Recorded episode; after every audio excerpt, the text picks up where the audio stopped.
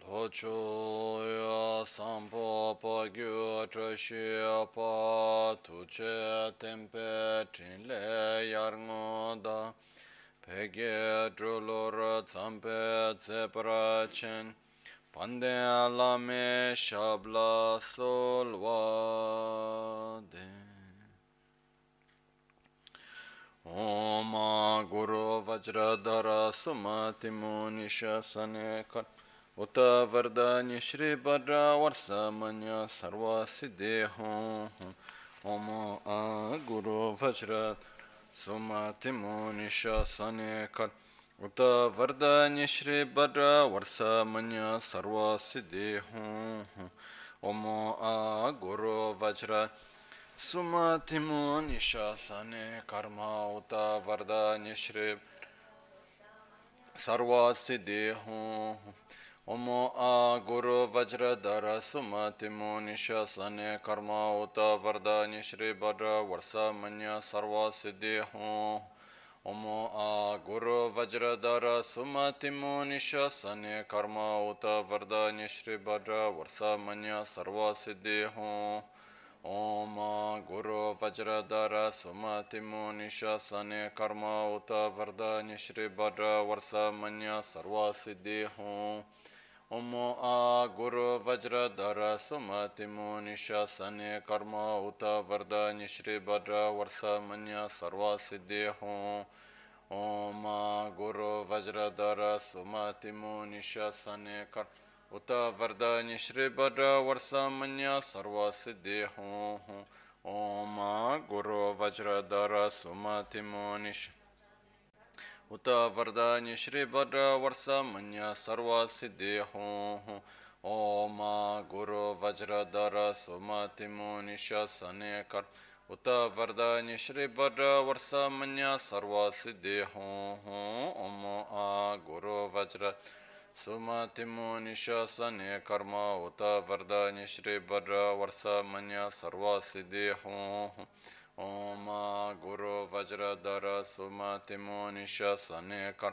उत वरदान्य श्री वर वर्ष मन सर्व सिद्धि हों ओम आ गुरु वज्रधर सुमतिमोनिशने कर्म उत वरदान्य श्री वर वर्ष मन सर्व सिद्धि हों ओम गुरु वज्रधर सुमतिमोनिशने Vajradhara Sumatimu Nishas Uta Vardanya Shri Bhadra Varsa Manya Sarva Siddhi Hum Om Guru Vajradhara Sumatimu Nishasane Kar Uta Vardanya Shri Bhadra Varsa Manya Sarva Siddhi Hum Om Guru Vajradhara Sumatimu Nishasane Kar उता वरदान्य श्री भद्र वर्ष मन्य सर्व सिद्धि हूँ ओम गुरु वज्रधर सुमतिमो निशने कर उत वरदान्य श्री भद्र वर्ष मन्य सर्व सिद्धि हूँ ओम गुरु वज्रधर सुमतिमो निशने कर उत वरदान्य श्री भद्र वर्ष मन्य सर्व सिद्धि हूँ ओम गुरु वज्रधर सुमतिमो निशने कर उता वरदान्य श्री भद्र वर्ष मन्य सर्व सिद्धि हूँ ओम गुरु वज्रधर सुमतिमो निशन उता वरदान्य श्री भद्र वर्ष मन्य सर्व सिद्धि हूँ dāgī chēcūn lāma tujē chē nyamdā dālā tujē sikso sō gībē shēsān dālā tēndō sō uyōn sūngē nāwā cēdō sō cēcē nīngnē sōwā dēbē cē dēcēn kōrlō wēsō lēkshū nē yīlā sāmbē dēdēn mā lēpā gēmē lhūngē drupra jīngē lō sō sōdān dīkdūn shābē cē dūngē namgē yīnsū lēkshū nē labchen tsonyi yonso tsopa dan chera nyedin changwara jinge lo. Chancho parge nyinsen tukun tu nyu peme siudro lekshun chancho drube gegen kunshi shi tungen de la drubra jinge lo dagi lo na chola chopa da. Chomi samchor ngenpa shiwa dan chodan tumbe dedu ma lupa peme lungi drubra jinge lo. Dorna tingne tsira tamche dan teche pardu ne kab tamche tu. Rese kyamne lama kele me tukje chingi dala sikso so. Gongyab drewe nyamda dacha la jetson lame tuje rab gongne kudan sungi nawa dral me tu nyam sunyongwe kesan topra sho. Kewa kundu yanda lama dan rame cheki pelal sadan lamgi yunden rab zon dorje changi koba nyur tobe sho. Pakyuke kudan dagi alo pakyuke sundan dagi nga pakyuke tukdan dagi yi ten yerme chiktu chingi alo makyuke kudan dagi alo makyuke sundan dagi nga makyuke tukdan dagi yi ten yerme chiktu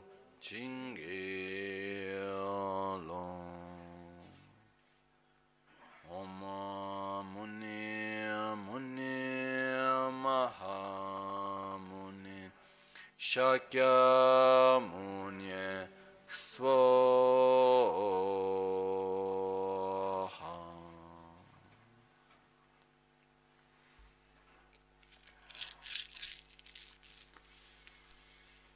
sashi kia choshi me to chaya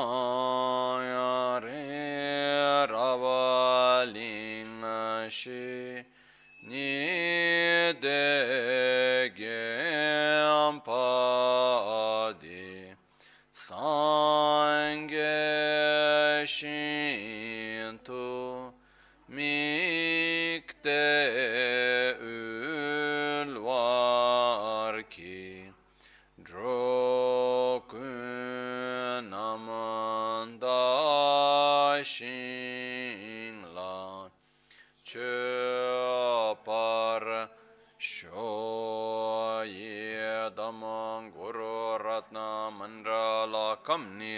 Niryatayami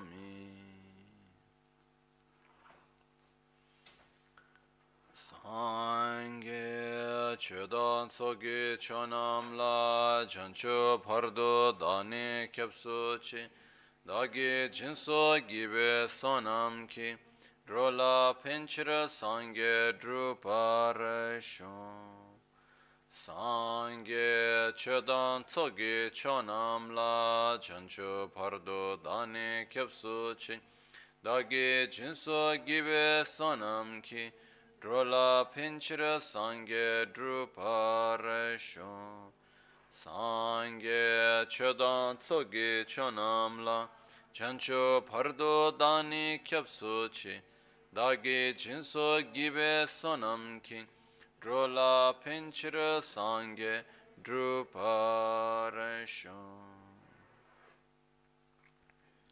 In the Buddha, Dharma and Sangha I take refuge until enlightenment through the practice of generosity and the other perfections. May I attain Buddhahood for the benefit of all sentient beings.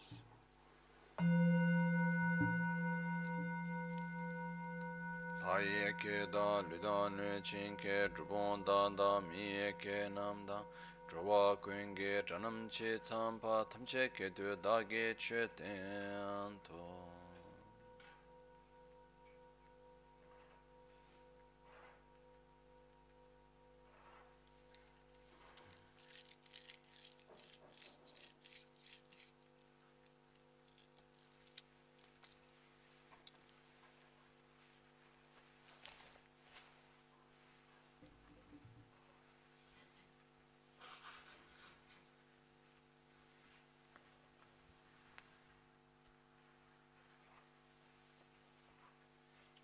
Good morning.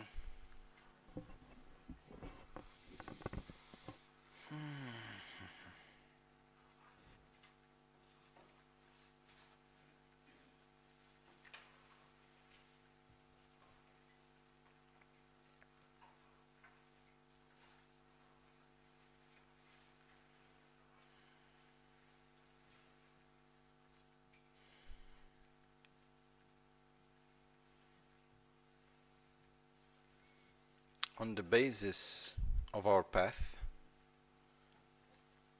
is this very strong wish that we all have to be happy and not to suffer. That uh, initially it is mostly directed towards our own self. I don't want to suffer, I want to be happy. That's the most basic instinct that we all have. And it's this same basic instinct that actually will guide us through the path until we reach the ultimate state of enlightenment. It is said that is loving kindness, and uh, loving kindness, no, in Tibetan is Maitri, and Karuna, is actually the same basic instinct. The difference is that instead of being just directed towards oneself, it expands towards others. That's for me a very important thing to understand. That the main difference between selfishness or the obsession with self gratification, that is one of the main causes of our suffering, and an altruistic mind of loving kindness and compassion based on bodhicitta, the main difference is that selfishness it's directed inwards. And uh, love and compassion includes others it's not only directed outwards but it includes both oneself and others without making actual difference and uh, understanding this it's very important because our tendency is to separate the two things I need to throw away selfishness and I need to develop love and compassion. We have this tendency of somehow going against our instinct and try to develop something ideal. So we have an idealized view of a bodhisattva that doesn't care for oneself and the only important things is others but our instinct on the other side is on the other direction saying, No, you need to take care of yourself. I want to be happy. I don't want to suffer. And what about my family, my friends, my guru, my this, my that? You know? So we have always this, we are again in this sort of duality. And uh, when we look upon love and compassion as the qualities to develop on the path, they are extremely similar to our own instinct of they are extremely similar to the instinct of our own selfishness, of our own wishing our own happiness and uh, wishing to be free from our own suffering. The main difference that is there is that selfishness is only looking towards oneself and altruistic love and compassion include others. That's the main difference. The way of attraction towards happiness and aversion towards suffering is mostly the same. So, the force that determines our path, that, that allows us to grow and to change our behaviors and our habits and to move ourselves on the path, which is not necessarily easy, is love. In the beginning of one text called Entering in the Middle Way, which was written by Nagarjuna, in which he comments the text written by Chandra, by Chandra uh, sorry, he comments, uh, Chandrakirti comments the text written, it's Entering the Middle Way is the text by Chandrakirti, in which he comments the root of the Madhyamika written by Nagarjuna, which is itself a commentary on the Sutra of Perfection of Wisdom of Buddha Shakyamuni. And in this text, Chandrakirti, in the very beginning, starts by praising compassion, praising love and compassion. Love and compassion, we should always remember, it's two manifestations of the same. No? Love is the attraction for happiness, compassion is the aversion for suffering. So, if I love you, I want you to be happy. If I have compassion of you, I want you to be free from suffering. Okay? So, in this text, when, it, when Chandrakirti praises loving kindness and compassion, saying that love and compassion are like water. It's like in a relationship between water and a plant. It's important in the very beginning because it's the water that allows the seed to sprout. How to say to sprout. to sprout? No. So, if there is no water, the seed will just remain closed. So, what allows that seed to ripen and to sprout is love and compassion, which is the seed of enlightenment, the same water. So we have our own seed of enlightenment inside of us. What allows us to develop that qualities and to enter into the path is love and compassion. Once the seed has opened and it has and it slowly, slowly grows. What allows that small sprout to become an actual tree? Again, water.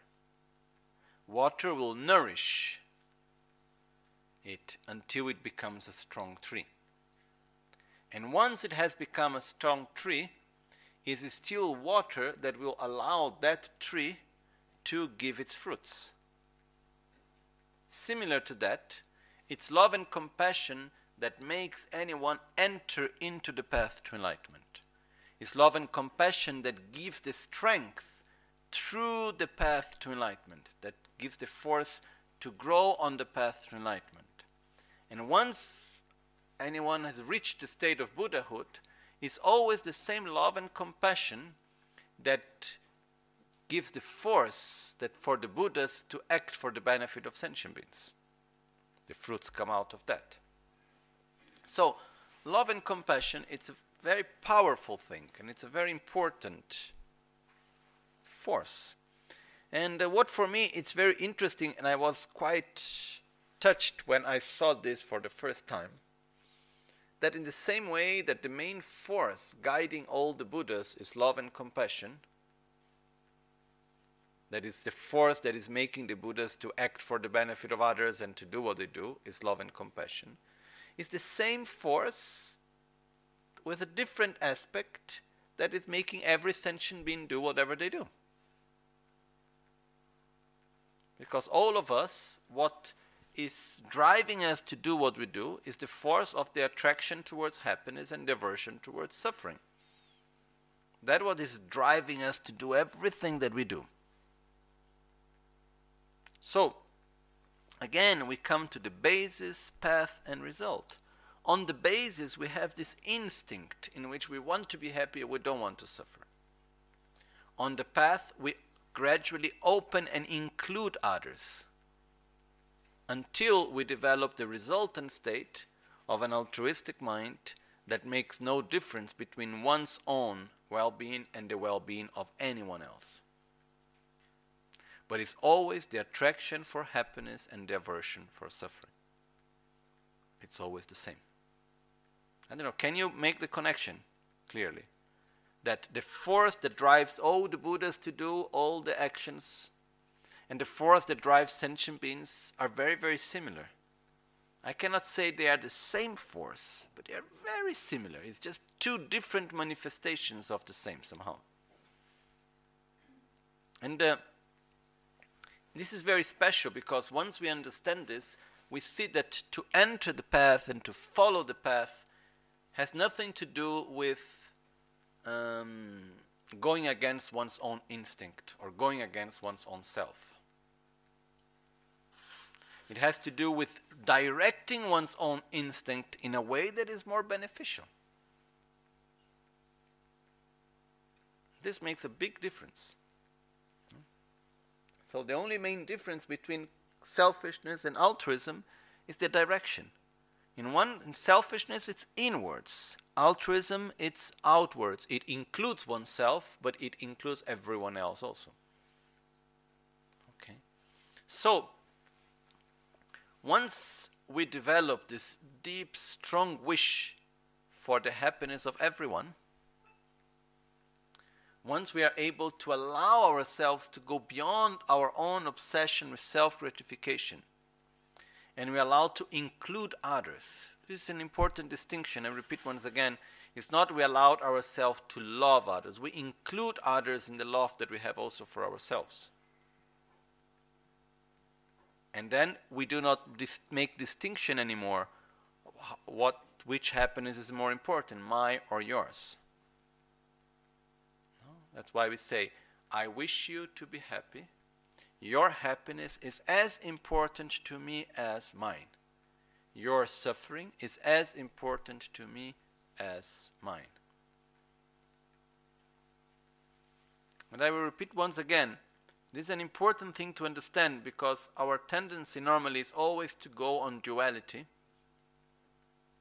And our tendency is that we go and we say, oh, or I am selfish or I am altruistic. And looks like to take care of others, we need completely to go against oneself. And uh, this is wrong. No? On the path, it says equalizing and exchanging self with others. First, we need to see there is no difference between ourselves and others. Then we need to have the same attitude that we have towards ourselves, we need to have towards others. So the basically the objective of bodhicitta is not to go against oneself and to dedicate oneself for others, is actually to go beyond this duality in our own behavior, in our own attitude between oneself and others. So once we go beyond this duality, we see that the only true way that we can do anything for the others is to interact with them. I cannot take away your suffering. I cannot change your mind. The only way that I can do anything for you is to interact with you. And I am ignorant. I am not able to see beyond my own small view. We can see this so clearly in our daily life. When we see other people, we always judge others through our own way of seeing, through our own experiences. We always try to understand the other person, we always try to judge the other person through what? Our own point of view, our own paradigm, our own self. And everyone is so different. We live in different paradigms, we have different experiences. So, the only way that I can truly help you is, but first of all, I need to understand you, I need to adapt myself to you. And for that reason, we need to have wisdom. And I cannot help you to develop qualities that I have not developed myself. It's simply not possible. It would be wonderful if we could, but we cannot. So, once the happiness of others is as important to us as our own, and we understand that the only thing we can do to help others is first of all developing our own qualities. That's when we develop this strong determination in which we compromise ourselves with the happiness of others. And so, we compromise ourselves with developing our own qualities and we say, I must develop my love, compassion, and wisdom to its maximum potential. I must become a Buddha myself. Because that's the only way how I can truly be of benefit for others. Okay? This is what we call developing bodhicitta. When we develop bodhicitta, this I'm not going to enter now into the details about bodhicitta because we have already seen this before. And uh, now we need to go through the part of the perfections. But there are different ways and paths how to develop bodhicitta, different methods, and so on. But once that we have developed actual bodhicitta, is the moment in which we are able to love everyone in the same way that we love ourselves. And in the moment in which we commit fully to the happiness of everyone, including ourselves, and not excluding anyone. And we commit to develop our qualities to their maximum potential to help others. We commit, I must become a Buddha. Now it's not a matter anymore of getting out of samsara. I must become a Buddha. Because there is the only way. Let's say I get out of samsara. Wonderful, no? I think, is anyone here would say, no, I don't want to get out of samsara? If you say that, it means you don't understand what samsara is. You know? But if you go and if you see in the Guru Puja, there is one part which it says, Sishi Jiktra, Ledro Kunzo, uh, Tengetrozo, Parcho Sung. Sishi Jiktrul is in the verse after Kyonye Lama. Kyonye Lama, Kyonye Idam, Kyonye Kandro Chigante, Tene Sunde Janjo Bardo Kimi, Kibje Mizowe, Didam Bardo Chime, Tene Tuje Chigi Sunsola. Sishi Jiktra, Ngodro Kunzo, Tengetrozo, Parcho Sung. Okay. It's in verse number 53. It says here, free us from samsara and nirvana's fears. Come on, what's the fear of nirvana? What's the problem with nirvana? I want to get out of samsara. What's the danger of nirvana, no? What it means here, it's saying, please protect me from wanting to get out of samsara only for my personal benefit. For developing this attachment of nirvana for one's own personal sake without being able to open one's heart towards others. This is what is calling the fear of nirvana. It's not that there is anything wrong with nirvana, but the issue is that if I get out of, of samsara, without opening my heart towards all sentient beings, okay, I develop correct view of reality. I do not develop full bodhicitta, but I get I'm able to get out of the cycle of suffering. Wonderful for me, it's enough, but I can remain into that state for a long, long, long period, a sort of holiday. Okay, which for me personally it's okay. But what about others? So, the bodhisattva on the path commits not to enter into this state of non suffering, which is called a state in which goes beyond the. Because the only way to interact with other sentient beings is adapting to the level in which they are. So, Bodhisattva commits himself or herself, actually, it goes beyond him or her to interact with sentient beings in whatever way may be necessary in order to help them. Because what's the point of getting out of samsara oneself if everyone around is suffering so much? Once we see the suffering of others, so we develop this strong intention I must it's not enough just to get out of samsara. I must develop my qualities to their maximum potential and not giving up getting out of samsara. On the path of the bodhisattva, the bodhisattva gets out of samsara as he reaches what is called the path of seeing. And after that, but he still manifests himself with a gross body and so on, and remains in contact with everyone until the moment of he reaches enlightenment, and then he continues to manifest again, still in a gross body. No? But the point here is, it's not enough for me just to get liberation. I must develop my qualities to their maximum potential to benefit everyone. I must do it. And once we commit ourselves with that, that means when we are entering into the Mahayana path. Okay. The Mahayana path, once we enter into it, it is the moment when the practitioner develops full bodhicitta. Bodhicitta, it's in the process of developing bodhicitta, there are two levels. Is what is called Purushungi Shumbe Rotabu Chanchugisem, which is the bodhicitta that is similar to the taste of the when you have a tree and you have the bark around tree no? The bark of sugar cane okay? I don't know if you have ever eaten sugar cane like this. I have done many times. Okay what happens is that when you bite sugar cane and you take out first the first external part of it it is sweet, but it's not as sweet as what is inside. Same taste. Like some fruits, the external part of the fruit has a bitter taste and then the internal part is sweet.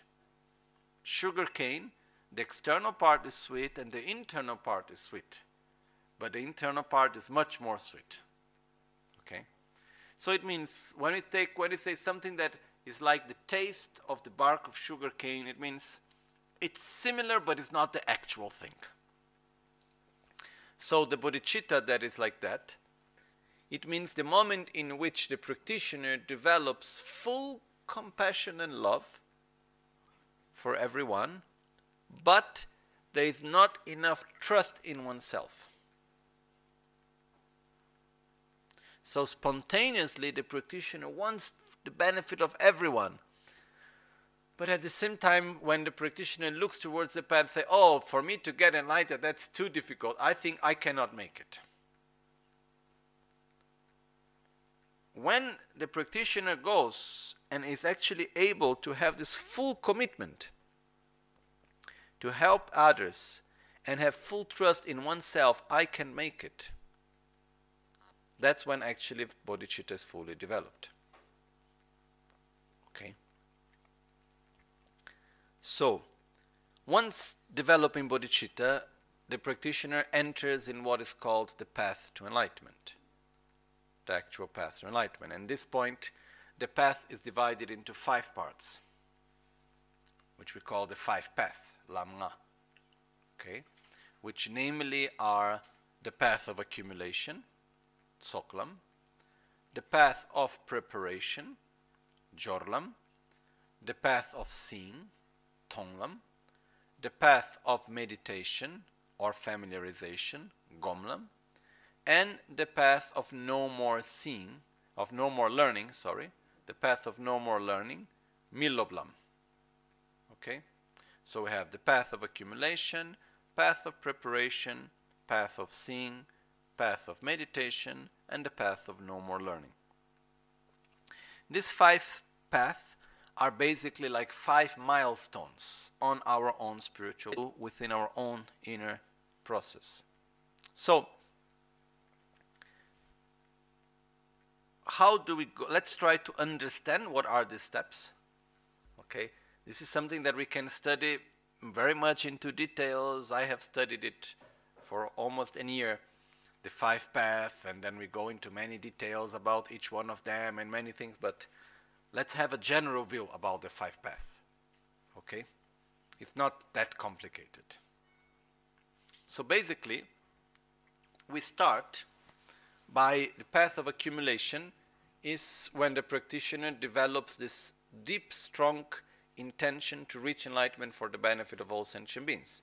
So it means developing bodhicitta. Then, what defines the other four paths is the part of wisdom. The part of method, which is generosity, morality, uh, joyful effort, patience, and so on, it is a support in order to develop wisdom. Okay? But what defines the five, the, uh, the next four path is wisdom. So this doesn't exclude, it's not, oh, we only need to develop wisdom, forget about method and accumulating merits and developing our own love and kindness and generosity and so on. This is very important. Part of method, we cannot develop truly wisdom also. So they need always to go together. But when we look at the five paths and we try to understand what is their meaning and we look at the, how to say, these milestones, it's true wisdom. Okay? So, um, let's do one thing. Before we start explaining that, let's go through the verses of the Guru Puja because this is explanation. It very it fits very well with the verse that we have arrived in the Guru Puja itself. Okay. So once we enter into the path to enlightenment, what we must do, take oneself beyond where we are now, is to develop our qualities to their maximum potential. And basically, we need to develop concentration. And now, I would just uh, take the text.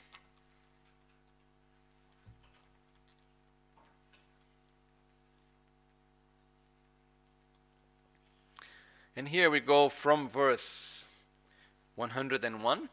It starts actually the part in which we request the blessings to realize each one of the six perfections. And uh, for what is important for us to understand is that once we have developed bodhicitta, then we need to develop our qualities. Like, I have committed myself to reach enlightenment. Now, what I do?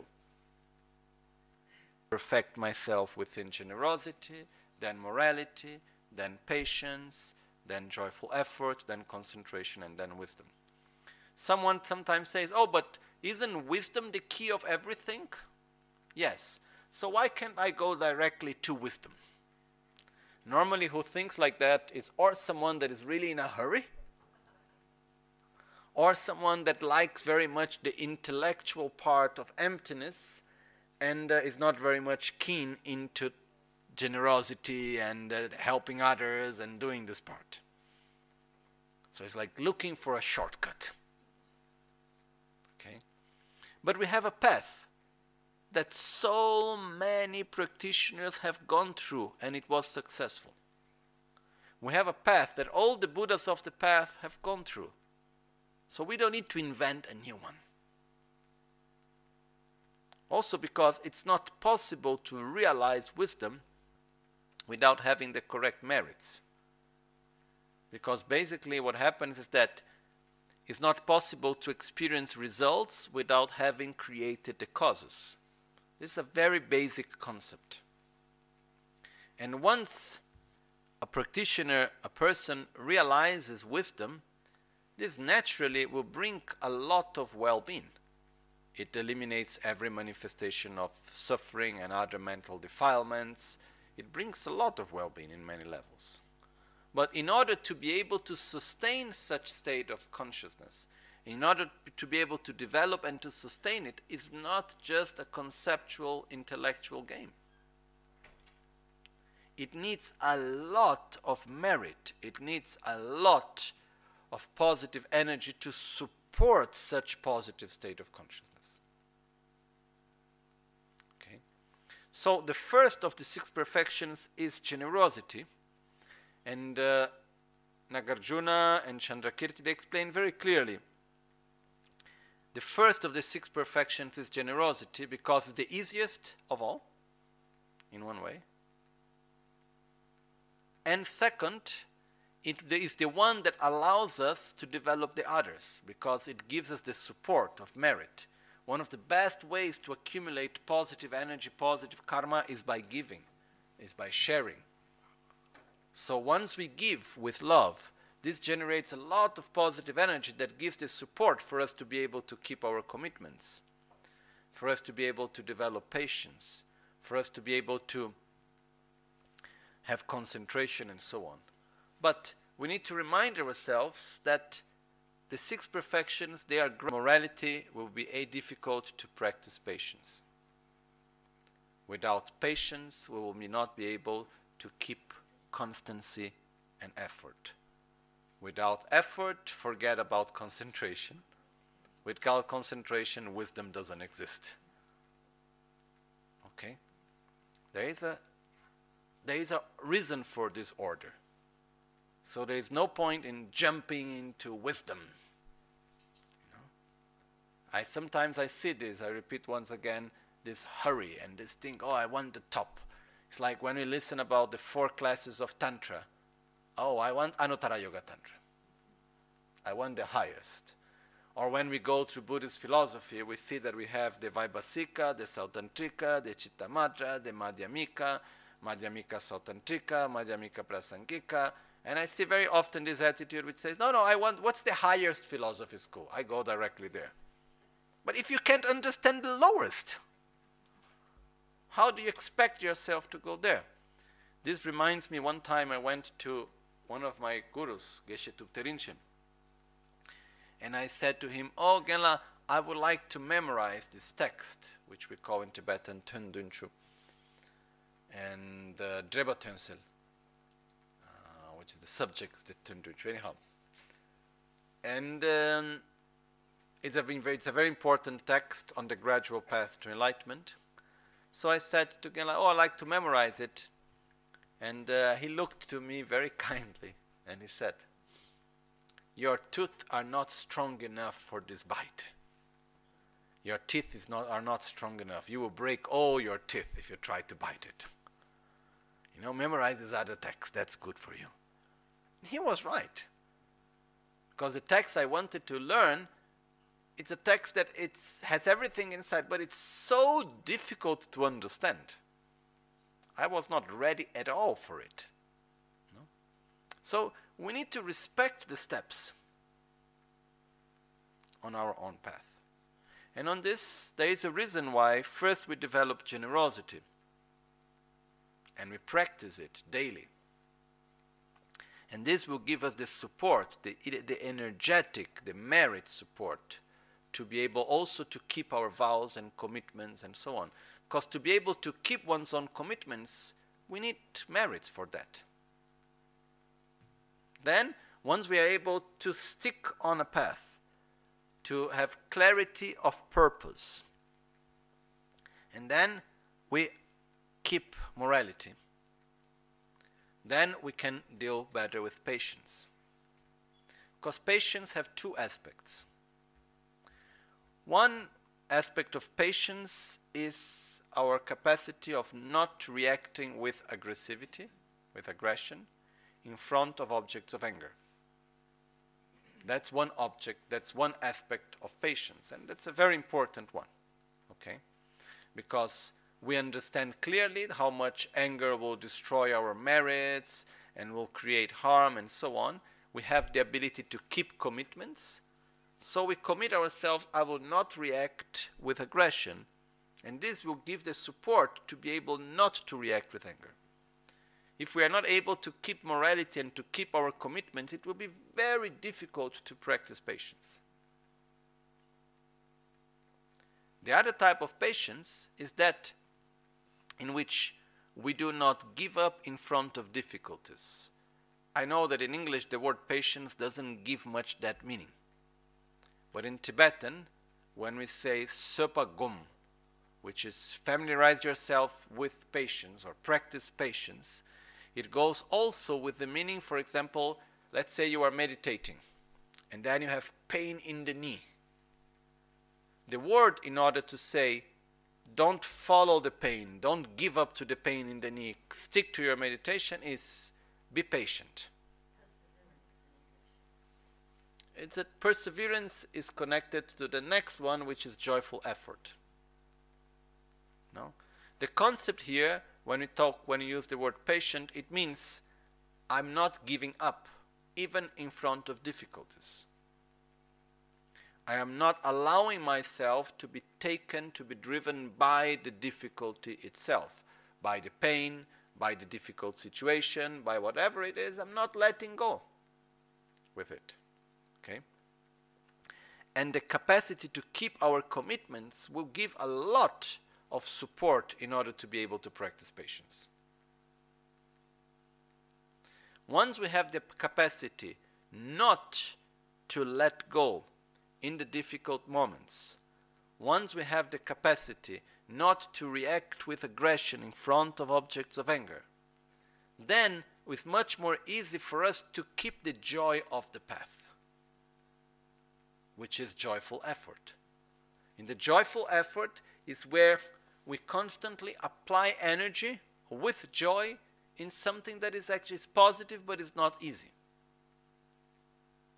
So there is this aspect of applying energy, of putting joy, of putting energy where we are on, on our path. So patience will give a very important support for it.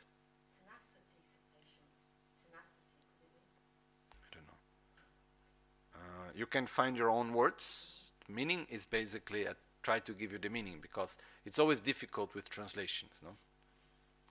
And uh, so, once there is joyful effort, then we have the basis to develop concentration. Because try to develop concentration without morality. Forget about it. Because concentration requires a lot of constant constancy. It requires the mind to be peaceful. Somehow we need to tame our mind before. Before we are able truly to go into deep levels of concentration, and samadhi, of meditative concentration, first we already need to be able to hold very clear the reins of our mind. And we do that by generosity, morality, patience, joyful effort. And then once we have that, then we can actually gradually develop better concentration because concentration require, requires a lot of repetition, requires a lot of constancy. It's not something that you get once. No? Again, I see often many people wanting to have wonderful concentration, but we forget about the others. Maybe we like concentration, but we don't like so much morality. You will not be able to develop true levels of concentration if you cannot keep your own commitments. So there is a gradual path to follow, there is an order. Okay? So in verse 101 it says, 류당 롱추 투숨 게서체 심체라란 되베 ngogurte chame ton sempe mengage jimbe parchen zobara jingilo we seek your blessings to complete the perfection of generosity through the guideline teaching for enhancing the mind that gives without attachment, namely transforming our bodies, wealth, and collections of virtue over the three times into the objects desired by each and every sentient being. Sotar Jansen Sanga Dombayi Chetan Sogi Chiria Midunshi Gechu Dudan Semche Tundrupe Tsutin Parchin Sobra Jingilo Kamsu Kego Malo Trugir Teshishin Sandro Dikshin Sochokan Midun Nolen Pembar Jujipe Sebe Parchin Sobra Jingilo Semche Rere Chiria Narmepe Menakeba Gyatso Nego Ken Inje Migyo Jancho Chosunpe Tsundru Parchin Sobra Jingilo Jingilo yenwe ne chokun denpe tongpe nelo la tseche nyambar jope tenzenge samden sopra. We seek your blessings to complete the perfection of moral disciplines, morality, of, for, of working for the sake of sentient beings, enhancing virtuous deeds and not transgressing the bounds of the pratimoksha, bodhicitta, and tantric vows even at the cost of our lives. Should even the myriad beings of the three realms without exception become angry at us, humiliate, criticize, threaten, or even kill us, we seek your blessings to complete the perfection of patience, not to be distraught, but to work for their benefit in response to their harm. Even if we must remain for an eon, for an ocean of eons, in the fiery hells of Avici, for the sake of one sentient being, we seek your blessings to complete the perfection of joyful effort, to strive with compassion for supreme enlightenment, and not to be discouraged. Having abandoned the faults of dullness, agitation, and mental wandering, we seek your blessings to complete the perfection of meditative concentration through the samadhi of single pointed placement upon the nature of reality, which is that uh, which is that all things are empty of true or inherent existence. Okay.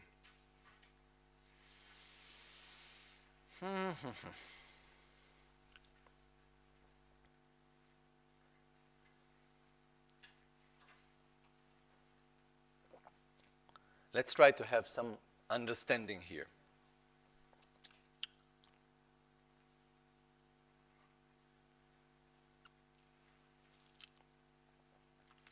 The main cause of suffering is selfishness, which manifests through anger, jealousy, pride, miserliness, um,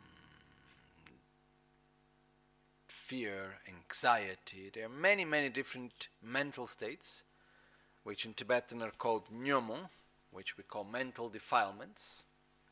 And together with these mental states, we act, and by that, we generate a karmic force, and then it ripens, and we react again negatively, and so we enter constantly into this cycle of suffering. Okay.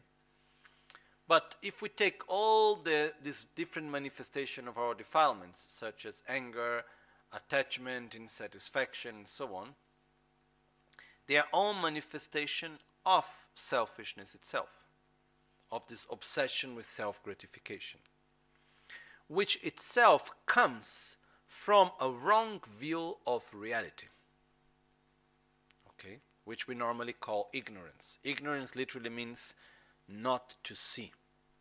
In Tibetan, we say in Sanskrit it's called avidya. So, Let's try to understand first ignorance before we start entering into wisdom. Because we cannot understand wisdom if we are not able to see ignorance first.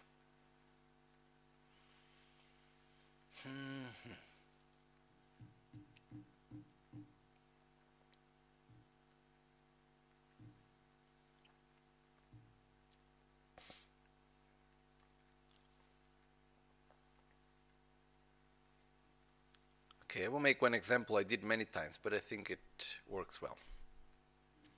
We listen to the sound of the bell. Okay? It's pleasurable or not? Yes, no? Now we listen to the sound of the crack in the microphone.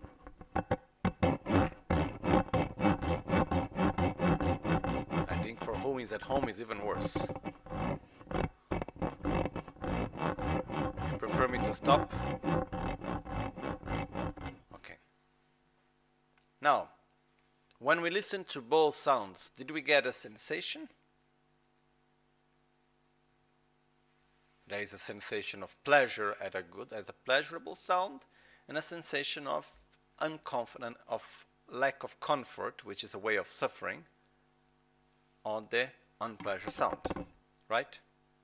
So if I want to experience again that sensation of pleasure, what do I want? Oh, Lama, can you please play the bell again? Okay. Nice. And if I want to stop having the suffering coming from this noise, what we say, please stop doing the noise.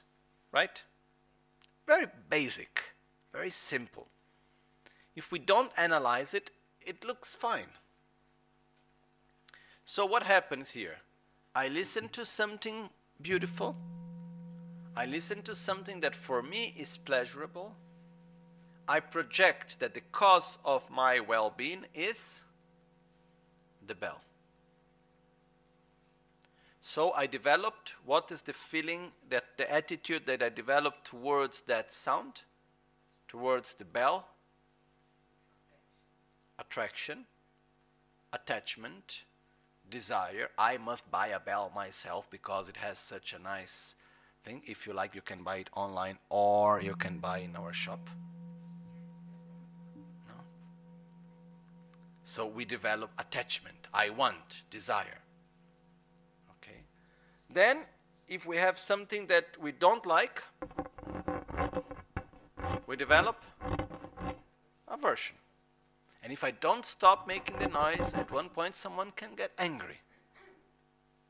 Okay? This is uh, this is the very, very basic way how we work. We enter in contact with one object. This object can be one of the six objects of perception, which is sound, form, smell, taste, touch, or mental object we enter in contact with it, we, it appears to us as being the actual cause of our suffering or the actual cause of our happiness. We believe in it, and then we develop or attraction or aversion or indifference. That's how we work. I don't know how clear is this. It's clear, right? Now, I develop attachment, then what have bring the attachment will bring me frustration because I cannot get as I wanted because I need to be separated from it and so on and so on. Anyhow, this is the next part of the story. Let's understand a little bit better. Without analyzing, it looks very simple. It appears and it exists. It appears as being the cause of my pleasure or not. Yes. And we relate to it as being the actual cause of our sensation of pleasure. Right? Now let's try to analyze it. When we listen to the sound,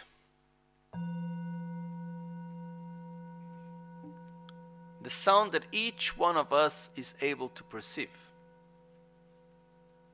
is the result of initially three things. It's a three plus one. There is the there is the sense object, which is vibration in the air. There is the sense power, our own ear. There is this ear sense consciousness, which is the part of our mind which elaborates the vibrations that our ear perceives and makes it for our mind to perceive as sound. And then on top of this, there is discernment. We attribute a value to it. Okay? Which is not necessarily so conceptual. It's something very fast and very automatic. I have listened this voice, this sound in a very pleasurable moment. I connect to it pleasurable. If I heard this sound while someone was torturing me, and everyone that someone will come to me and will make then will beat me off. You know. Then the next time again. Then what happened when you listen to this sound? It's not pleasurable. Okay? So the sound that I am listening to and the sound that each one of you are listening to, without analyzing, it is the same sound, right? Because when I play the bell, if I ask you, are you listening to the sound of the bell? What would be the answer? Yes. Is it the same sound? Yes. But if we try to analyze it, we will see that the vibration of the air, the actual ob- sense object of sound that arrives to my ear and that arrives to the ear of each one of you, is the same or is different? Especially those that are at home, is very different. But even those that are in the same room, the sound reflects in a different way. According to the position where you are and so on, it can arrive very differently or very similarly. But we should always remind ourselves similar means different. Our ear sense power is the same or is it sim- different? It's different. We are all human beings, apparently. So we should have the same, very, very similar ear sense power. Our senses are very similar. No? If you take, there are other forms of life that have, they can listen to different frequencies and so on. But I have heard, for example, that children and teenagers listen to frequencies that adults don't listen. You know? So and it, it's not the same. Depending on many factors, our ear sense power is different. Then our ear sense consciousness is also not the same. And the value that we attribute to it, it's still different. So, how can we say that we are having the same experience? When the object is different, the sense is different, the sense consciousness is different, and the value attributed is different. What is the same there? Okay? Even though when analyzing we see clearly that it's not like that, when experiencing it appears as existing by its own characteristics. And if we check the sensation of pleasure that we have when listening to the bell, where is it coming from? The bell? Or is it coming from the sound together with the sense power and the sense consciousness and the value attributed to it and the whole thing put together is the whole thing put together. And if we even go deeper, what we experience now is a result of what we have built in our own past. The present, we are not able to experience a present independent of our past. So, if I have a clear understanding that the sound actually that I am experiencing, the sensation of pleasure that I am experiencing, it does not depend on the object. What's the point into getting the object again and again to regain the same pleasure? Does it work, first of all? When we eat the same food again and again, do we always have the same pleasure? When we watch the same movie, does it give us the same joy? When we do the same things, does it give us the same result, the same experience, or not? No, really. Why? Because what we see, what we experience, is not made only of an object, it's made also of an observer but we are not aware of this in our daily life. So, our ignorance is that reality appears to us as if each one of the objects of perception existed out of its own self, independently of everything else. Just pops out of nothing. It's there. And our ignorance is that we grasp to that illusory appearance as being real. So again, we take our magic square. Nang yang tong, tong yang den, den yang zun, zun yang nang. Appears yet is empty, is empty yet is true, is true yet is false, is false yet appears. Now, if we take this and we read on the side, this is the wrong view. We have the two extreme views on the two sides. Appears, so is true. That's the extreme of eternalism. Is empty, so is false. That's the extreme of nihilism. Okay? This is normally most of us we, we live within we live within our paradigm is in the extreme of eternalism. Extreme of eternalism is when we believe that reality appears, exists as it appears by existing from its own characteristics or existing created by someone the idea that everything is created by one God, it's also part of eternalistic view according to Buddhist philosophy. So it's a, it's a, it's a eternalistic view which is constructed. It's not spontaneous. We also have a spontaneous eternalist, uh, uh, how do you say, eternalistic view, which is that in which reality appears to us in a very spontaneous way as existing by its own characteristics, by its own self. And uh, I don't know how clear this is for you, but it is very, very important in the very beginning, which is not such a big, so much beginning, but when we start understanding correct view of reality, before entering into the concept of emptiness and all of that, first we need to see clearly how reality appears to us. That's fundamentally important.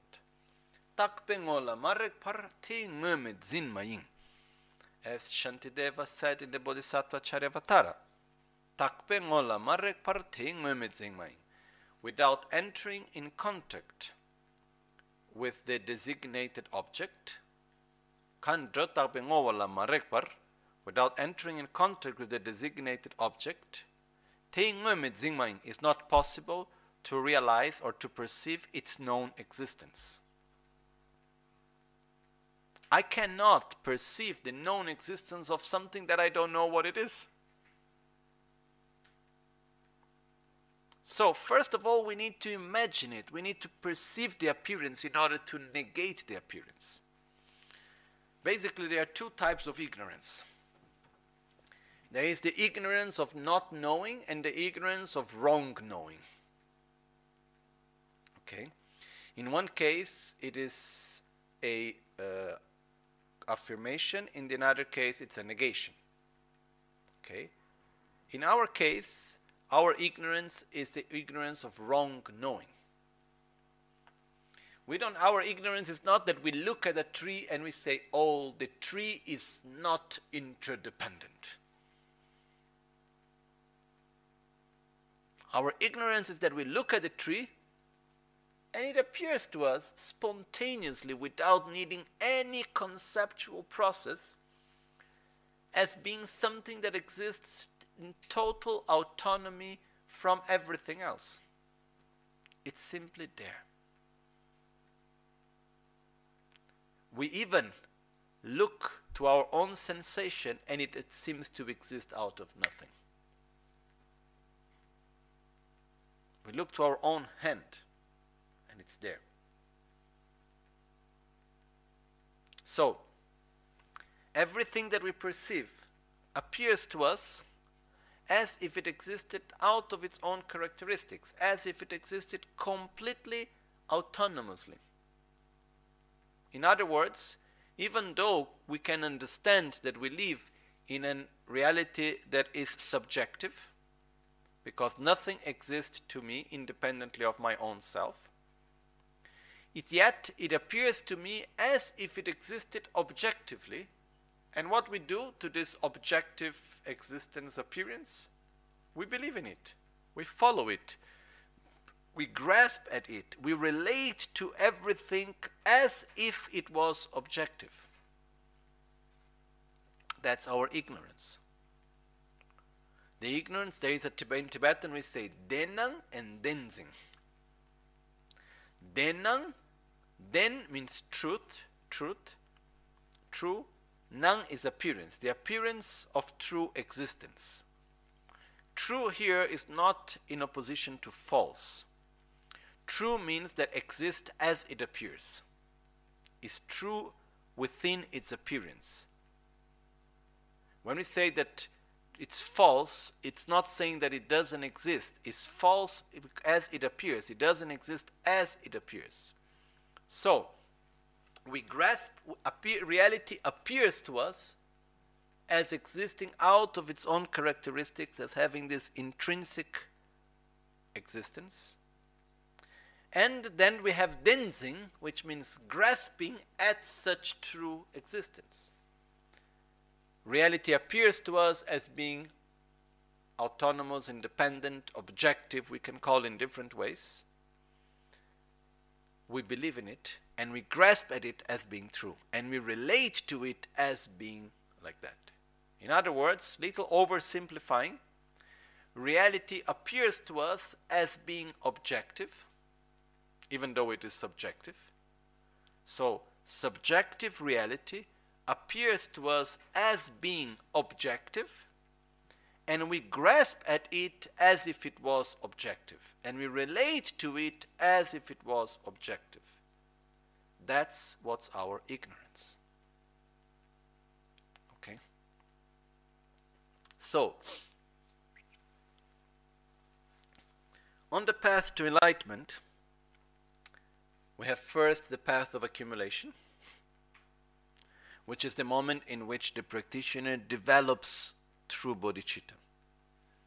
Then, in order to reach the path of preparation, the practitioner must develop what is called the vipassana on emptiness, on the lack of inherent existence. So, let's try to understand these things.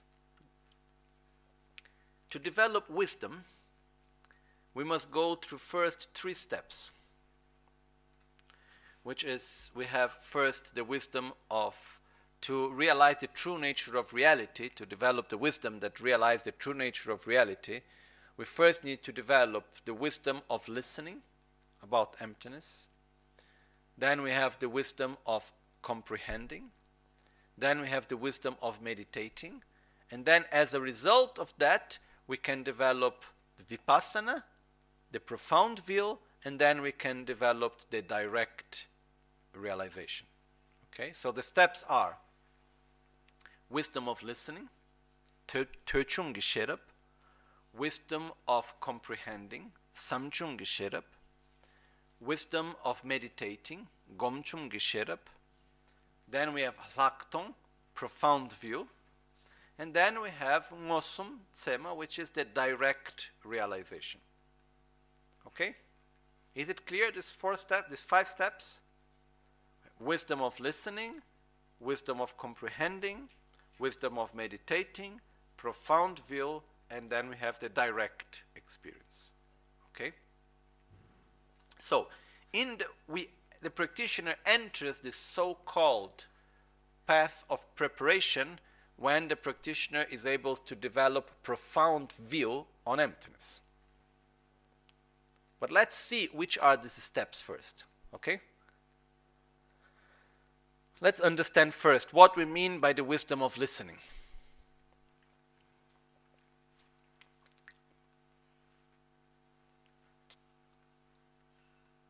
Wisdom of we, we develop the wisdom of listening about something when we have received already enough information about it that we develop what is called Yichu, which is uh, in English the translation of Yichu, which is a correct assumption. Okay, a correct assumption, which which the definition in Tibetan is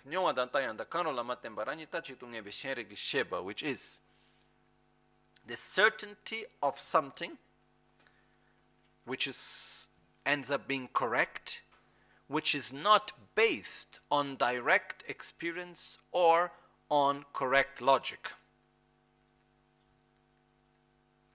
Which means I am sure that everything lacks inherent existence. Why? Because I have listened so much about it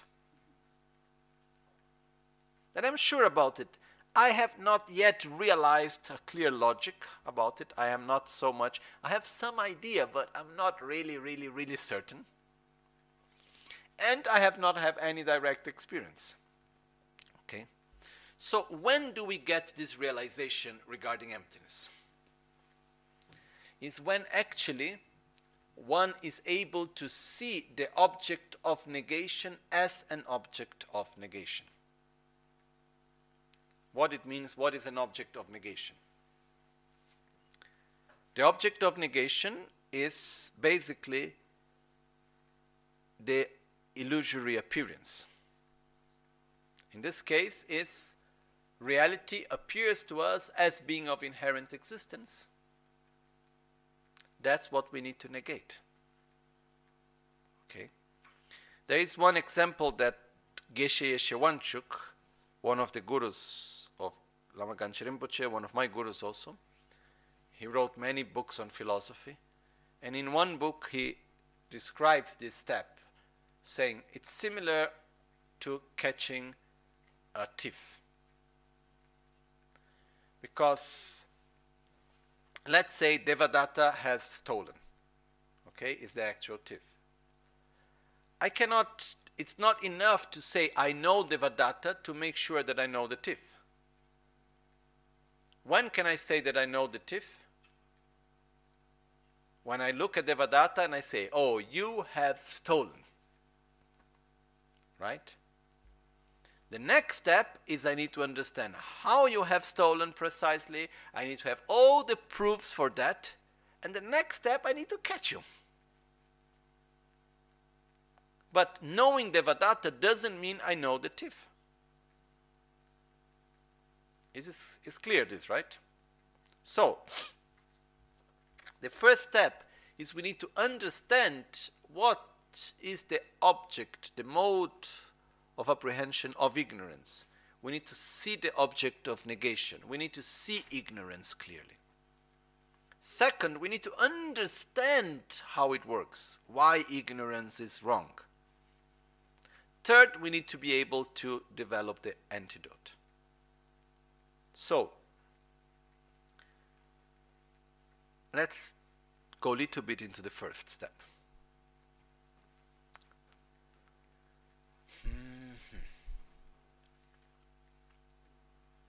Try to imagine how would it be if anything, a person, would exist objectively. Don't need to go to a person. I try to understand if this book existed objectively. What would happen to it? How would it be? First of all, it will be the same for everyone. Because if the object of perception exists by its own characteristics objectively, it means everyone that looks at it should be able to see it in the same way if it existed independently of everything else by its own characteristics, it would never change. It would remain always the same because it would not interact. An interaction naturally brings change. Okay? Does anything exist like that? Can you try to figure out anything that exists in the same way for everyone? That everyone perceives it in the same way? that it's always constantly the same? Once we can see that such reality is not possible, then we say, oh, inherent existence is not possible. Nothing can exist out of its own characteristics. Nothing can exist objectively, independently of everything else. Okay? So, when we can actually see this and we say, oh, that's what we need to negate. And uh, there is a simple diagram that can help us a lot to understand this, which for me personally, I see it as something very beautiful. Mm-hmm.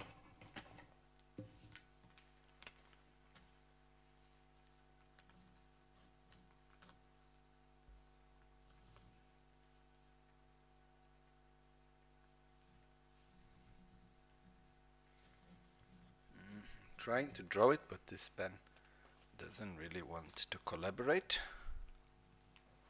Now it's better. Okay.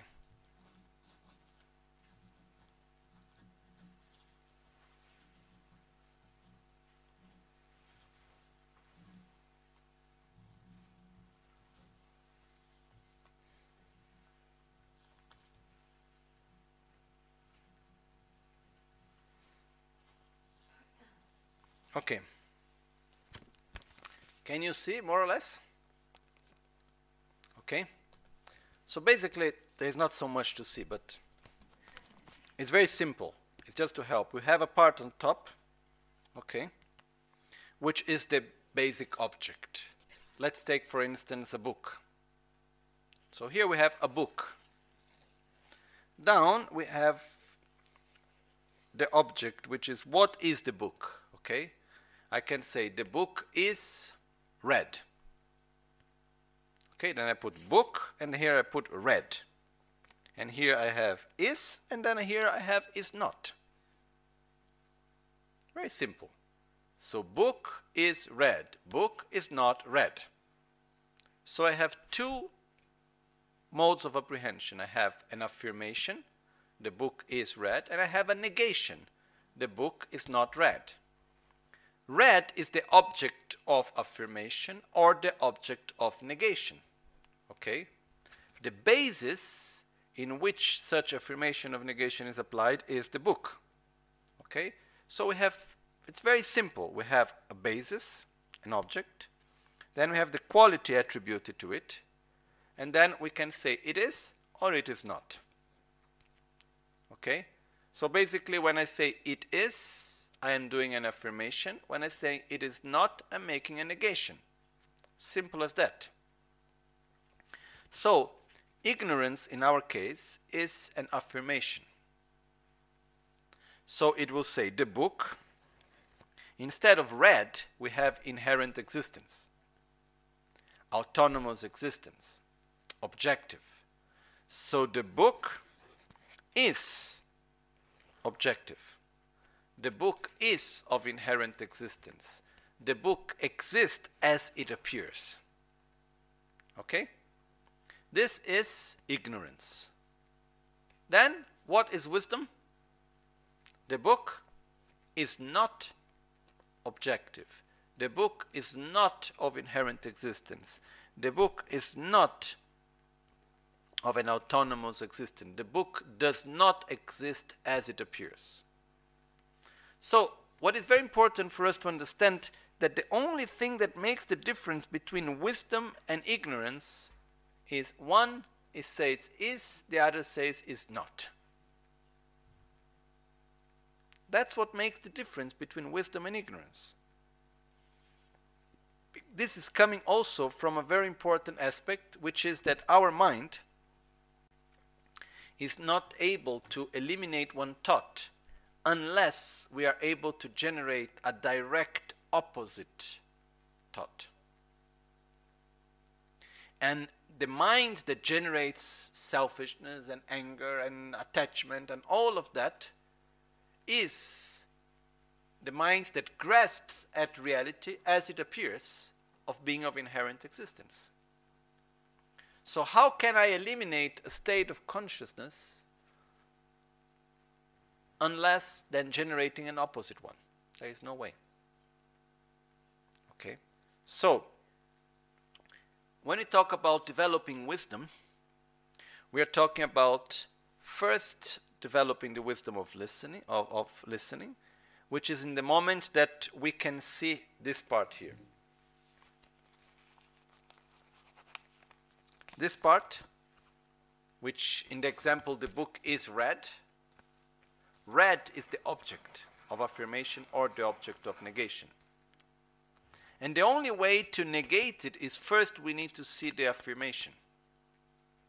So, in order for me to negate objective existence, in order for me to negate how it appears, so if I say the book does not exist as it appears, first I need to understand, but how does the book appear? In order for me to say the book is not of inherent existence, first I need to be able to imagine, oh, but how would the book be if it was of inherent existence? You know, if we say, is there an elephant in this room? Yes or no? Everyone sure there is no elephant here? Right? If there would be, how do we know there is no elephant here? How can we be so certain that there is no elephant here? Because we can imagine one. We can put together our perception of the present moment with the mental image of an elephant. And we say, oh, how would it be if an elephant would be here? Oh, he, uh, where, from where would the elephant enter? If it would be a baby elephant, he could be inside here. If it would be an adult elephant, he would have needed to grown up here because he would never enter through the door, or he needed to go in before they put the door in, or whatever, because he would not go through the door. If there was an elephant here, most probably will feel the smell of the elephant, you know. So basically, I can only understand and I can be sure of the lack of existence of an elephant in the Gompa because I am able to imagine an elephant here. Okay? We can only negate something that we can imagine the affirmation.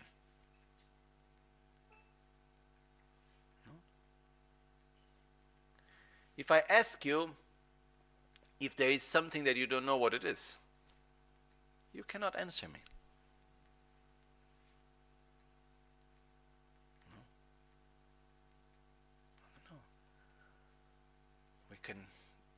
To many examples, but the point is that we can only negate something that we know, that we can imagine, to be more precise. Not that we know, that we can imagine. So, in order to negate inherent existence, I must be able to imagine how would it be if it was of inherent existence. So the first key is allowing ourselves to see how reality appears to us. It's not obvious. But we need to be allow ourselves to be able to how to say we need to be a little bit like in the beginning more like a spy. A spy that enters into the criminal world and is looks like he's part of the criminal world in order to see how things are so he can catch them. Similar to that, we need in the beginning to allow ignorance to be comfortable, you know. We need to allow our mind just to perceive things as normally. And then when we see clearly, then we can come and say, here you are. It's not like that. If we do not do that, we might enter into a very conceptual process of reflecting upon the lack of inherent existence. But we need to understand that our object of negation is not the concept of inherent existence. Our object of negation is our own appearance as being of inherent existence.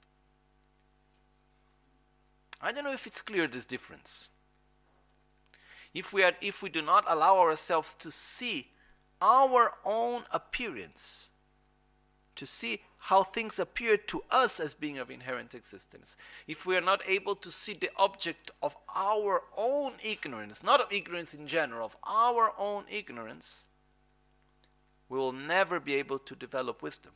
We will develop what is called a wisdom that is like watching a movie which means, oh, phenomena lack inherent existence. But as something completely disconnected from our own reality. Okay? So, in order for that not to happen, first, we allow ourselves to observe how reality appears to us. No? One example is impermanence. Understanding impermanence and the ignorance of grasping at permanence helps a lot to understand emptiness. So, when we look to a tree, let's take the example of a tree, or we look to a person in front of us, anything. We close our eyes, then we open it again, and we ask ourselves without analyzing is it the same person or not? Our answer is yes. But is the person actually constantly changing or not? It is. But can we perceive that constant change? No. So if we simply analyze and ask ourselves, the person in front of me is static and have sudden changes or is in a constant change? It's in a constant change. I cannot perceive it. But then, how do I relate myself to this impermanent person? As being impermanent? Or I relate myself as if this person was permanent? In other words, how does the impermanent phenomena appears to me? Appears to me as being impermanent or appears to me as being permanent? It appears to us as if it was permanent. And we relate to it as if it was permanent. That's ignorance. What's the wisdom? Oh, it appears as being impermanent, as being permanent, but I know it is not. The ultimate level of wisdom is it appears it it is impermanent and it appears as being impermanent. It even doesn't appear anymore as being permanent. That's the ultimate level of realization of impermanence. Until we don't get there, It appears as being permanent, but I don't I know it is not. Is it clear this for us? Okay. So similar to that, reality appears to us as if it existed out of its own characteristics, independently of the observer and everything else, and we believe in it. Okay? So the first realization, called the realization of listening, or Töchung Gesherab, and to say, oh, that's the object of ignorance. Oh, it appears as being of inherent existence. Ah, that's where I am. That's what I need to catch. Okay? When we see the object of negation and we understand that it is the object of negation. But again, it is not the matter of understanding conceptually that phenomena lack inherent existence. It helps, but it's not enough.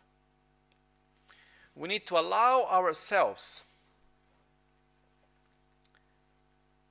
to observe our natural, spontaneous process of perception.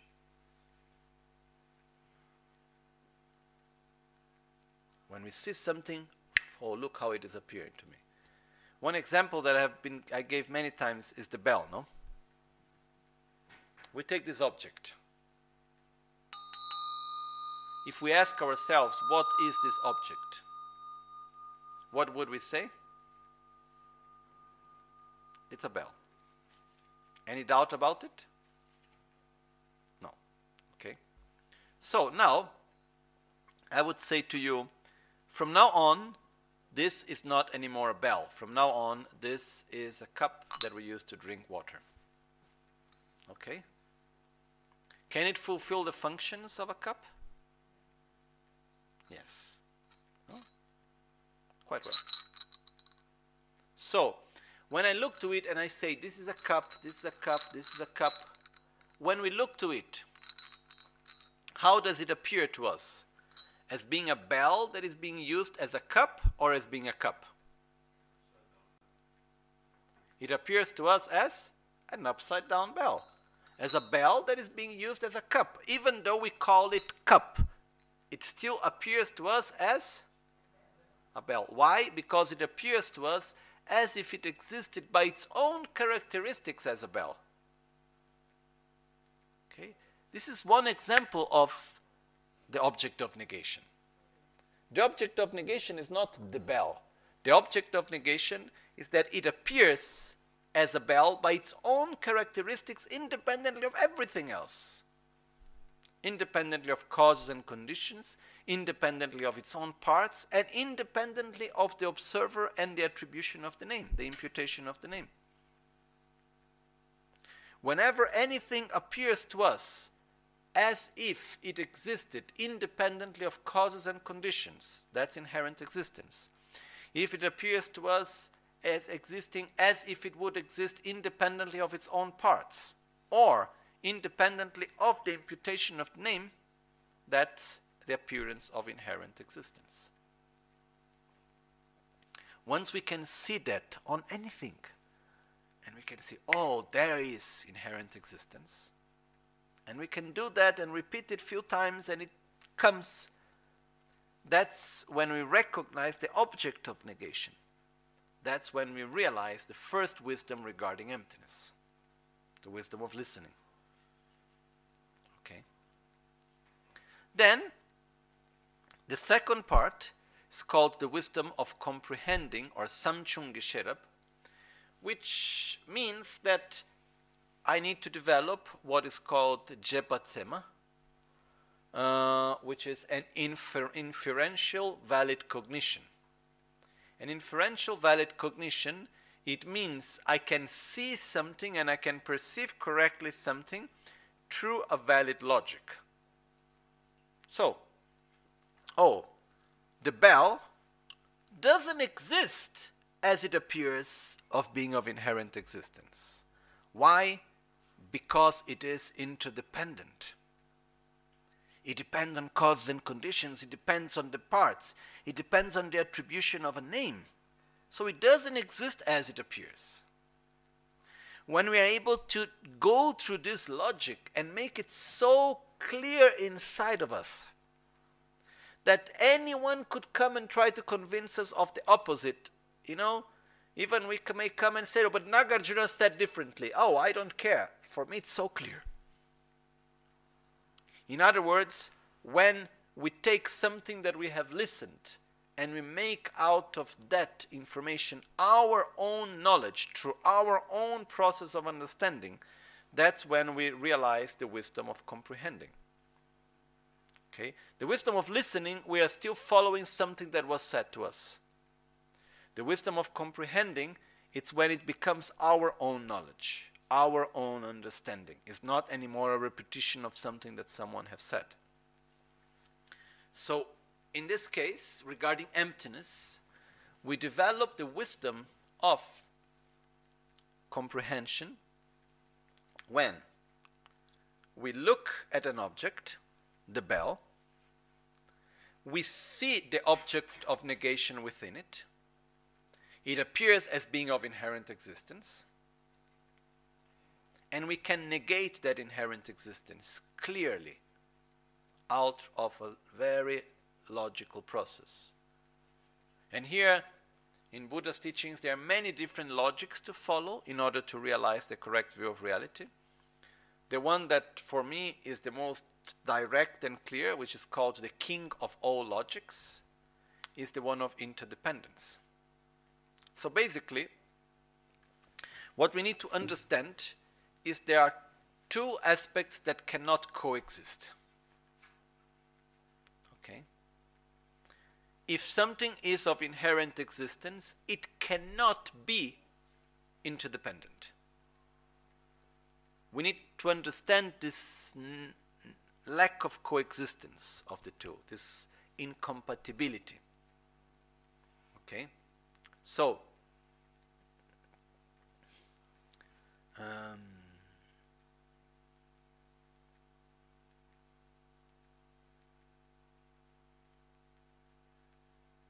It's like day and night. If it's day, it's not night, right? So how can I do? I, if I need to prove that it's not day, how can I know it's not day? By seeing it's, not, it's night. Okay? So we need to put together clearly in our mind first that if something is interdependent, it cannot be of inherent existence. Why? Because being interdependent means it depends on causes and conditions, it depends on its own parts, and it depends on the basis of imputation and the imputation of the name. And if something is of inherent existence, it would exist by its own characteristics without depending on the name, without depending on the parts, without depending on causes and conditions or anything else. So, we need to go again and again to this process in which we analyze and understand interdependence and on its different levels so that by the simple fact of seeing that something is impermanent, it cannot be of inherent existence. One text that goes through this beautifully is the Dagzin Shakdep, the discussion between wisdom and ignorance, written by Panchen Losang Chökyi Gyaltsen, the same one that wrote the Guru Puja. I commit myself already and I repeat my commitment that we will go through this text again. And it's very beautiful because Panchen Rinpoche guides us on the process of gradually going through this logic. And it does, he does in such a beautiful way that in one point you say, it's impermanent, so how could it exist out of its own characteristics? Because it's impermanent. And by simply seeing that it has parts, by simply seeing that it is that it's changing, by simply seeing that it interacts, we can understand clearly that it lacks inherent existence. By seeing that it doesn't exist independently of the attribution of the name, we see that it cannot be of inherent existence. When we understand this so clearly, without any doubt, this is when we realize the wisdom of comprehending emptiness. Okay?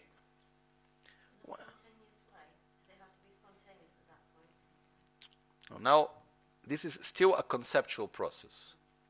Okay? It's something in which the practitioner is fully certain. So the practitioner doesn't need to generate a whole process to reach at it. He reached it. It's clear. Whenever he thinks about it, it's there. Okay? But it is conceptual. Then, once the practitioner is able to realize emptiness conceptually, which means the object of perception is not yet the true lack of inherent existence, is the mental image of the lack of inherent existence. It's an inferential valid cognition. It's a conceptual understanding that in which you see the object through a mental image that represents it, through a generalized meaning. So what needs to be done now is to go from a conceptual understanding to a non conceptual direct experience. Okay? Let's talk about impermanence. One thing is, I understand clearly that the tree, the book, it's impermanent because it interacts. And I have no any doubt about it. The other thing is that I reflect upon it so much. First of all, I allowed myself to see how it appears to me as being permanent, and I say, no, it is not. It's constantly moving, constantly changing, transforming, until I'm able to meditate on it at a certain level that I have an experience that goes beyond words, in which I can feel, I can see non conceptually the impermanence of the book. Once we are able to realize directly the impermanence of the book, then anytime we look at the book, we don't need. In order to do that, we must get more and more familiarized with the concept that we have understood impermanence or the lack of inherent existence, for instance. So, here is where we start the process of meditating on emptiness. We need to meditate on emptiness once we have realized the wisdom of listening and the wisdom of comprehending. Then we start the actual process of meditating. Okay? The process of meditating is not to meditate on the concept of emptiness, is to meditate on emptiness, which are two different things. Okay? This is a very common mistake. People may tend to meditate on the concept of emptiness, thinking they are meditating on emptiness. Remember that to meditate means to familiarize oneself. Okay? And in the Guru Puja, we are in verse 105 when it talks about this. So, to meditate means to familiarize. I induce myself into a certain state of consciousness so that I familiarize myself with that state of consciousness. So, what do I need to familiarize myself with? My object, which is the lack of inherent existence, which is not the co concept of emptiness. So, how can I do that? The lack of inherent existence is basically a negation. Emptiness is a negation. Okay? Is in which I negate something that spontaneously I'm always affirming. So, in order to negate, I must first have the basis of negation and then the object of negation. So, what, in order to develop the meditation, the wisdom of meditation on emptiness, the practitioners first start by there is a whole process of taking refuge, doing the preliminary practices, doing the whole practices like the Guru Puja, until the verse after Kyonyalama and so on, which means requesting the blessings and so on. Then the actual part of meditation, making it somehow simple, it means to first bring the mind to a state of peace and calm, then make an analytical meditation on emptiness, okay, which means imagine. Oh, but yes, it is interdependent because it depends on causes and conditions. Then it depends on its own parts. It doesn't exist independently of the parts. And what put the parts together? An observer which attributes a name to it. What is the book if not a concept attributed at a collection of parts? Once we need to go through the whole process in which we see that the book doesn't exist other than a concept being attributed as a collection of parts. So the book cannot exist by its own. Then we let the part of analysis lead to be the. It's like if we are hiding behind a curtain. We leave the analytical mind a little bit aside. It is still there, but it's we like we don't access it anymore. We just leave it on the corner. And then we breathe in and out, and we ob observe any object. It can be our sensation, it can be an object of attraction, an object of aversion, it can be an object that we are seeing in front of us, it can be even our own identity of ourselves, okay? But we look at an object and we allow it to appear to us as being of inherent existence. And then we allow ourselves to start grasping at it as being of inherent existence. And when we start to grasp at it as being of inherent existence, when we are able to catch it, that's when this logic mind that we have done the whole process before comes out of hiding and says, uh oh, it's not like that. Even though it appears as being of inherent existence, it is not because it is interdependent.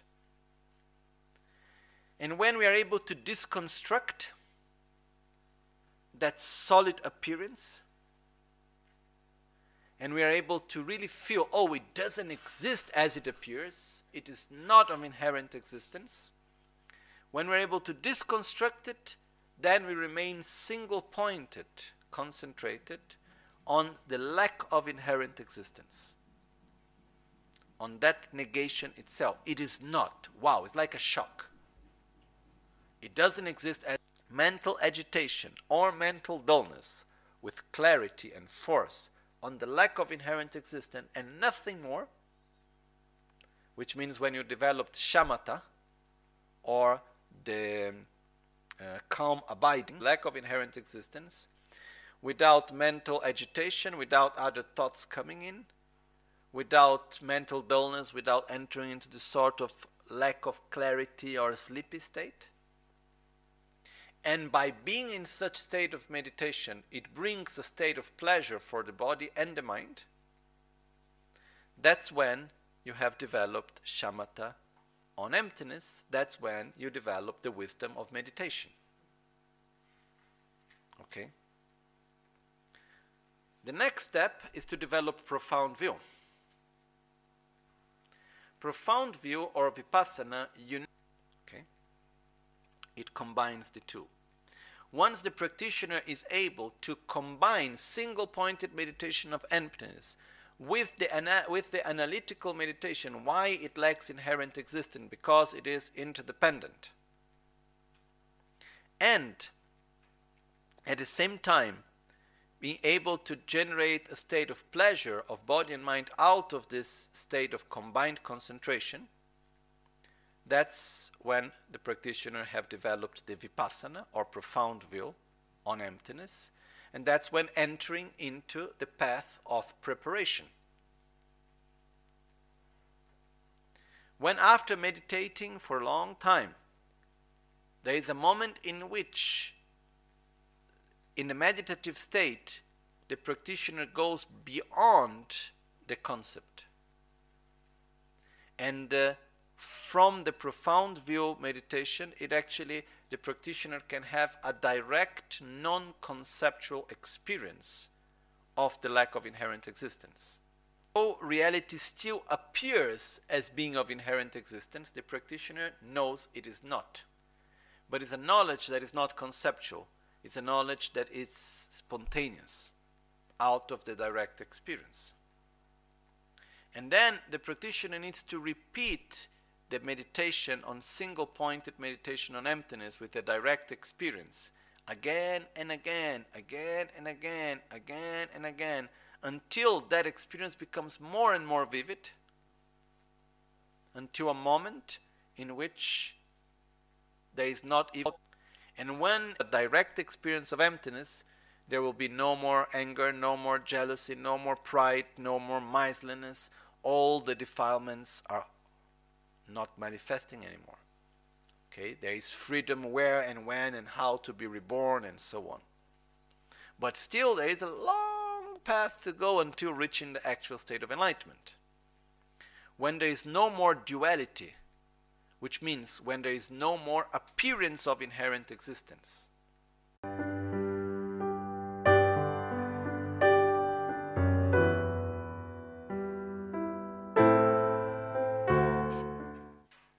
In the beginning, what happens is that the practitioner goes, single pointed concentration, starts to analyze, then goes into analysis and loses the single pointed concentration.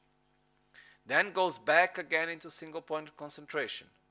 Then starts to analyze and lose again the single point concentration until it's able to actually make the two coexist together.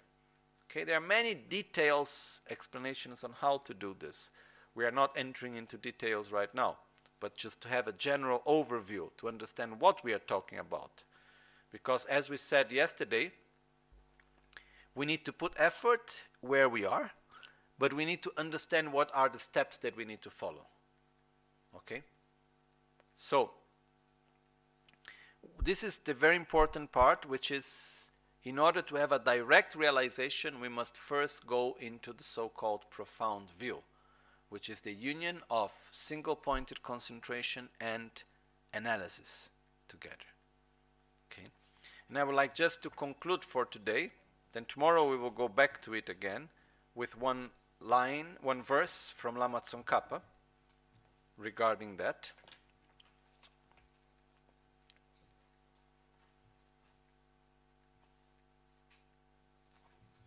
I'll just read the Tibetan of the verse first.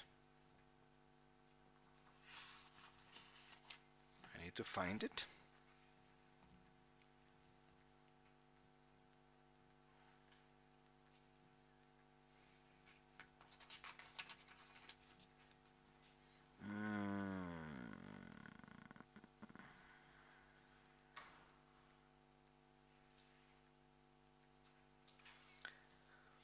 tse chik samten tsamla korwayi tsawa chöbe nöba ma tong shing. Shine lamdan dhalwe sherabgi chitsam chekyan nyomo midokpe yinglu putak chöbe sherabte yöme shine tala kyöneni tadil ume rikpe tsönüngi tarzi mikte tamche jik jikchepe tsulshin chöbe yangbe sherabgi teni tokpe lodru gebar zes.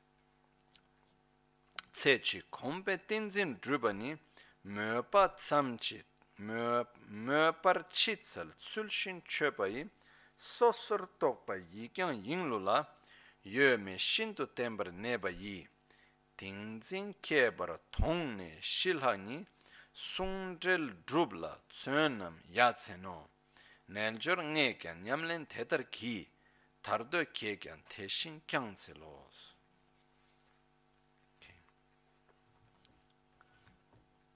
It's in the page 106 from the commentary on uh, the Guru Puja. So uh, this is a very beautiful text written by Lama Tsongkhapa, which the name of the name is called Songs of Spiritual Experiences, in which Lama Tsongkhapa talks about his own path, his own experience. And he says, I have practiced in this way, you who seek liberation, please do the same. No? So here he says, the second part is a little bit more easy to understand. Anyhow, mere single pointed concentration is not sufficient to cut the root of samsara. The root of samsara is the appearance, the grasping at inherent existence, okay? Ignorance. So, mere single pointed concentration is not sufficient to cut the root of samsara. And no matter how much you analyze your delusions, if tranquil abiding is divorced from wisdom, you will not be able to overcome your delusions. So, just to single pointed meditate on emptiness is not enough to eliminate ignorance.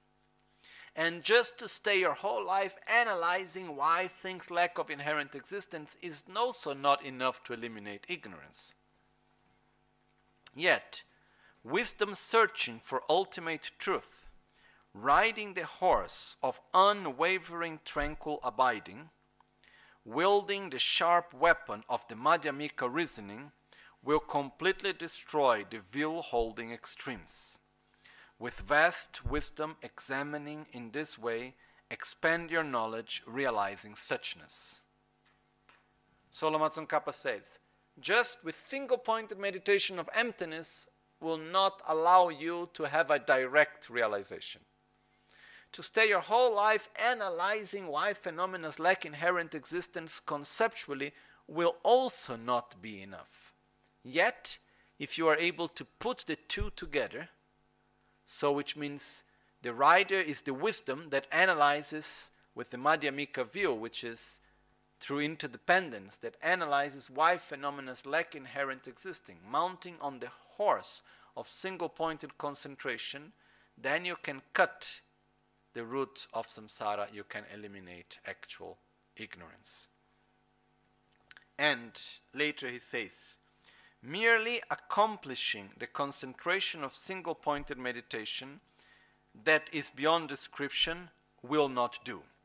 Instead, you must engage in individual investigation into the mode of existence and then remain extremely steady without wavering.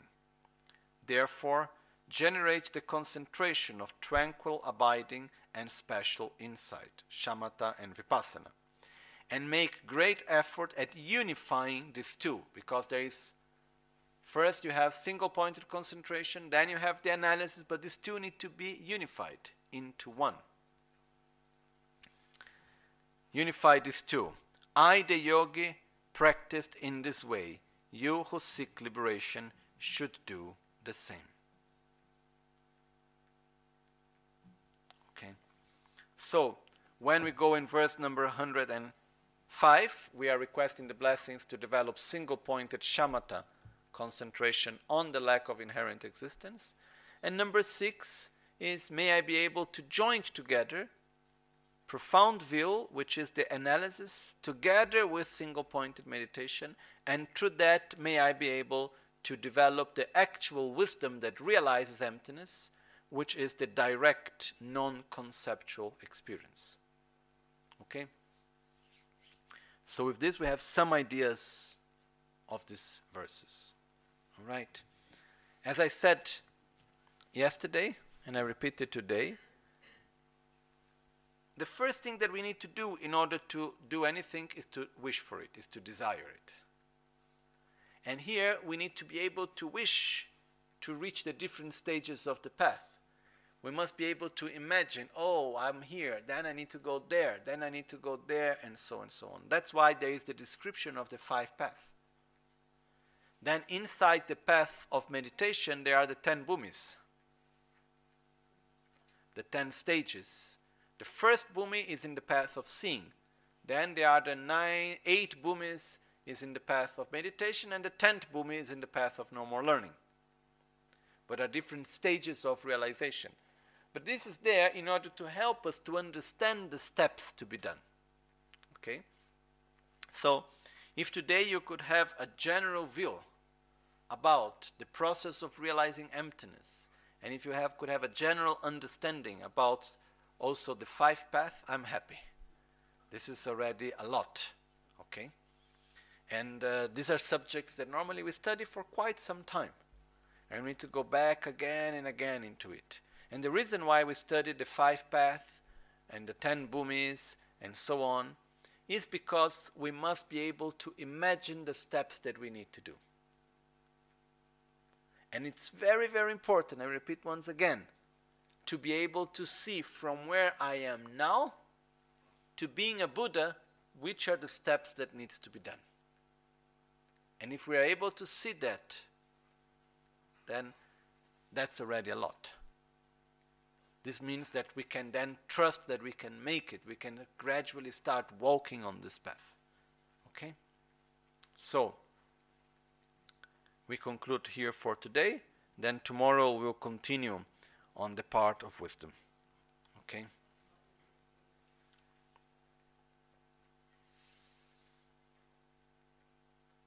Sāi shī pēkī chukshī mē tō chāng rī rāb līng shī nidē gēmbā sāngē shindul mīktē ulwār gī drukū namdā shīnglā chē pār shō.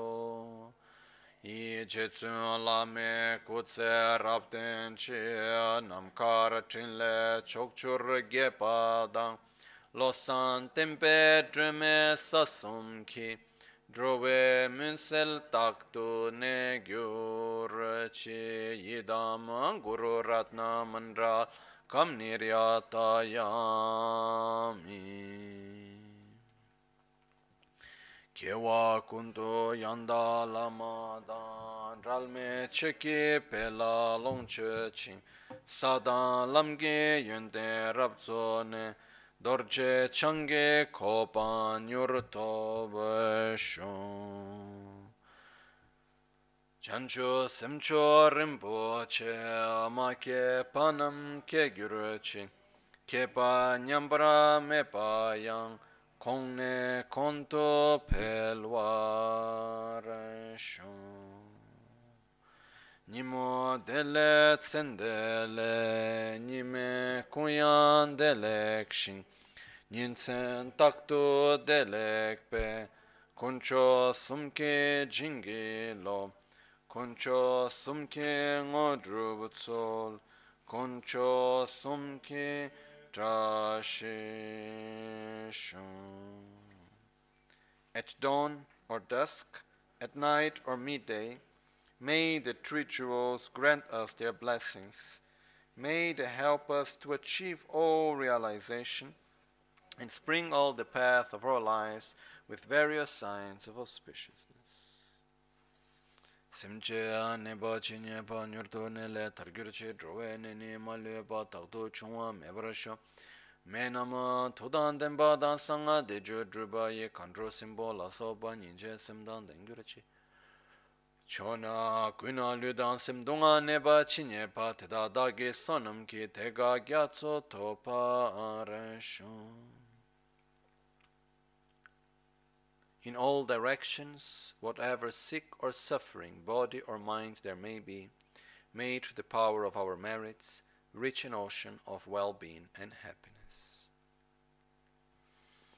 Sema chosu dru che lam tu dru lamla parche mi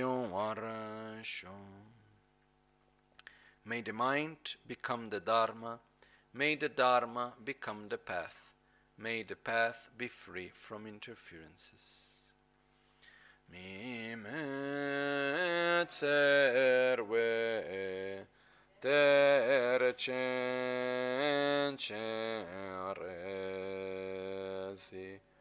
Drime kempen wampo champen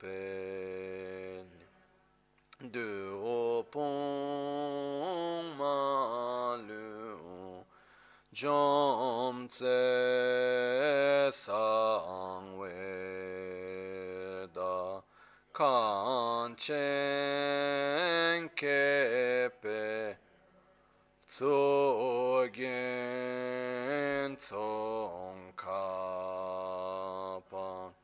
lo sang trakpe shabla asolwade